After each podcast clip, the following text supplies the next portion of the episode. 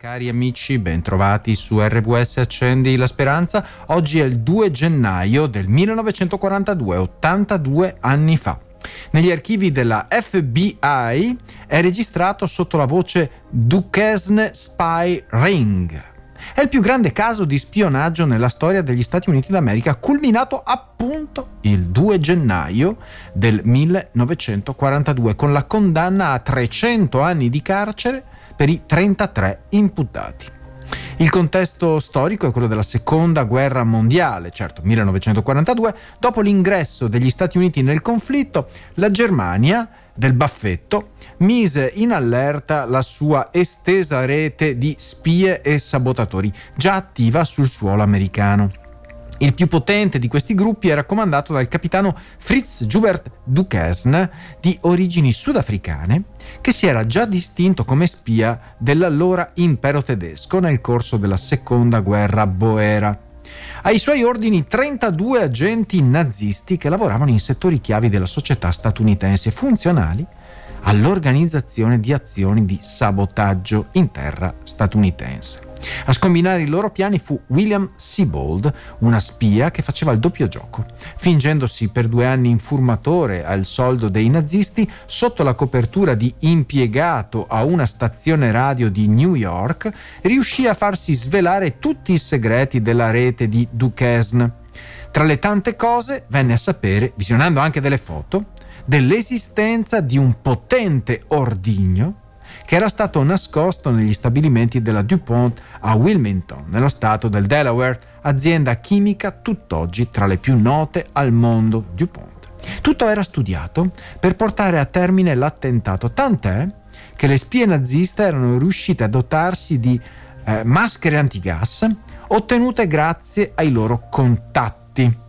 La soffiata di Siebold fu tempestiva e gli agenti della Federal Bureau of Investigation sgominarono la banda. 19 di questi si dichiararono subito colpevoli, gli altri 14 finirono alla sbarra.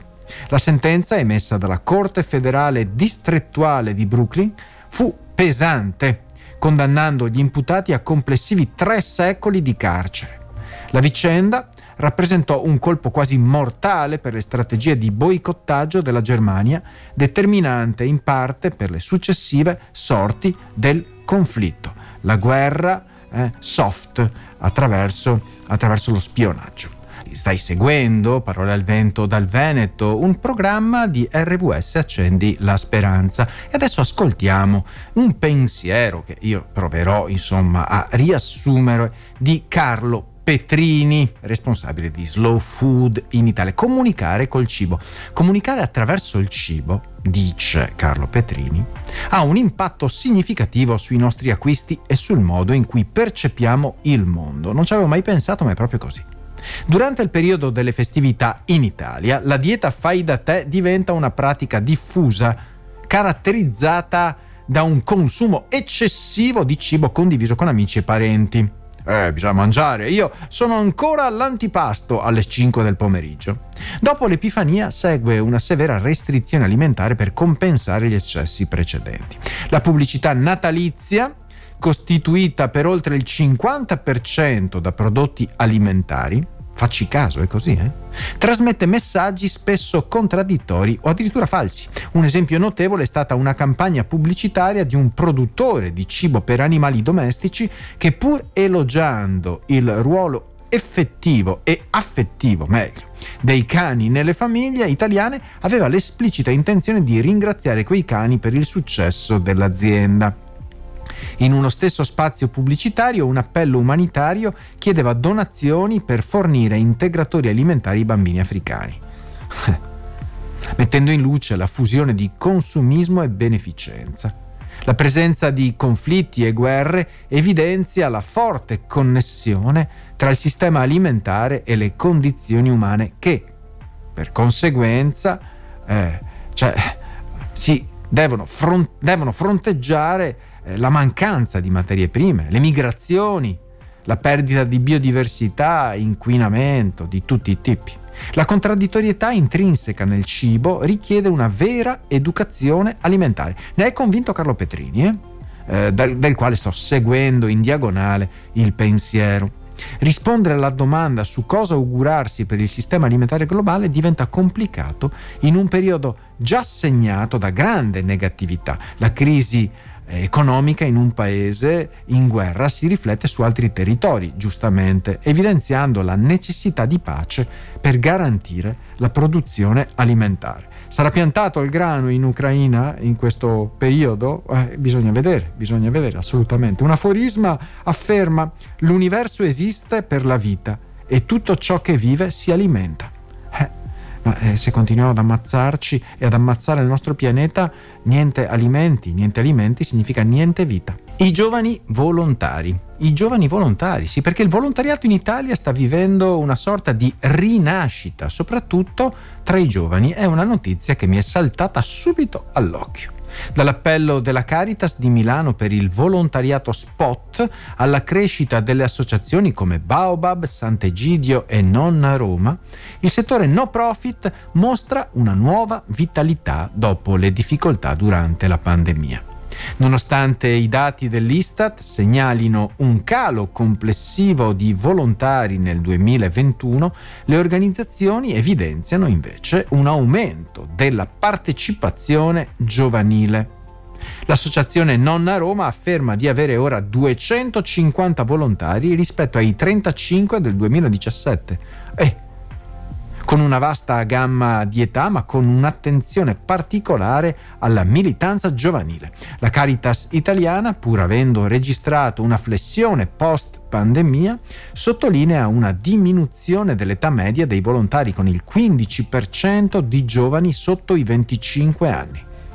Paolo Valente della Caritas afferma che sebbene i giovani offrano un impegno più concentrato nel tempo, la voglia di essere utili è davvero forte. Il successo di associazioni come Baobab si basa sull'unione tra solidarietà e militanza.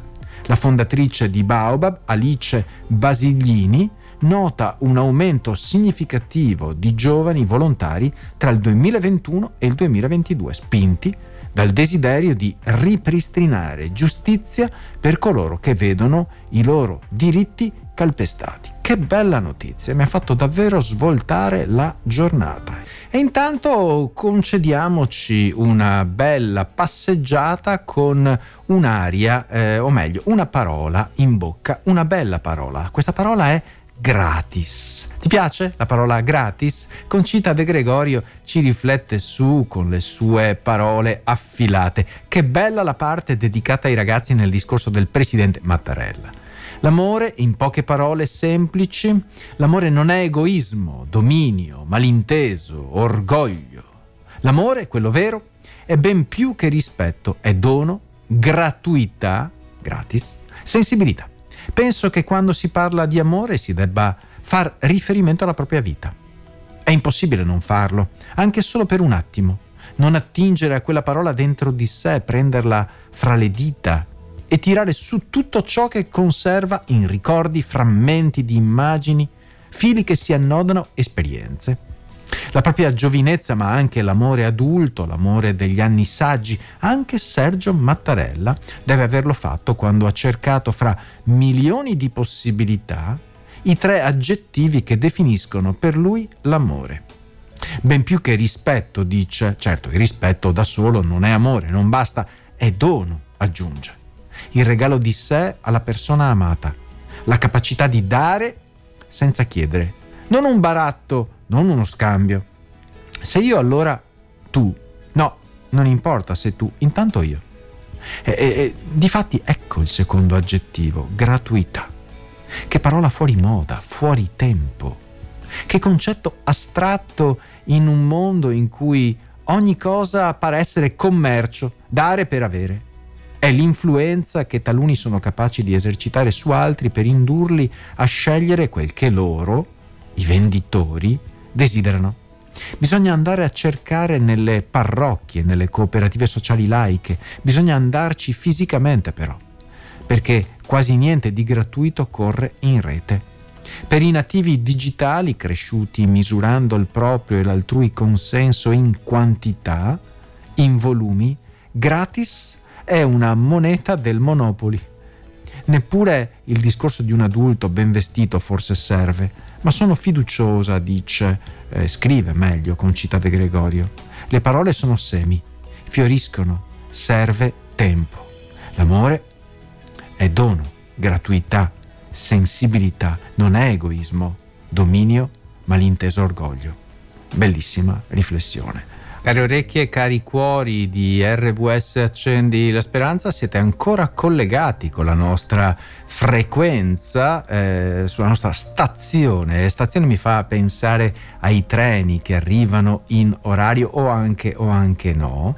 E state seguendo Parole al vento dal Veneto, un accento particolare sulle note, le notizie note o meno che mirano dritte al cuore delle orecchie che hanno fegato. Anche i computer sbagliano, lo sapevate? Io eh, magari ho fatto fatica a sintonizzarmi su questa lunghezza d'onda, però è così.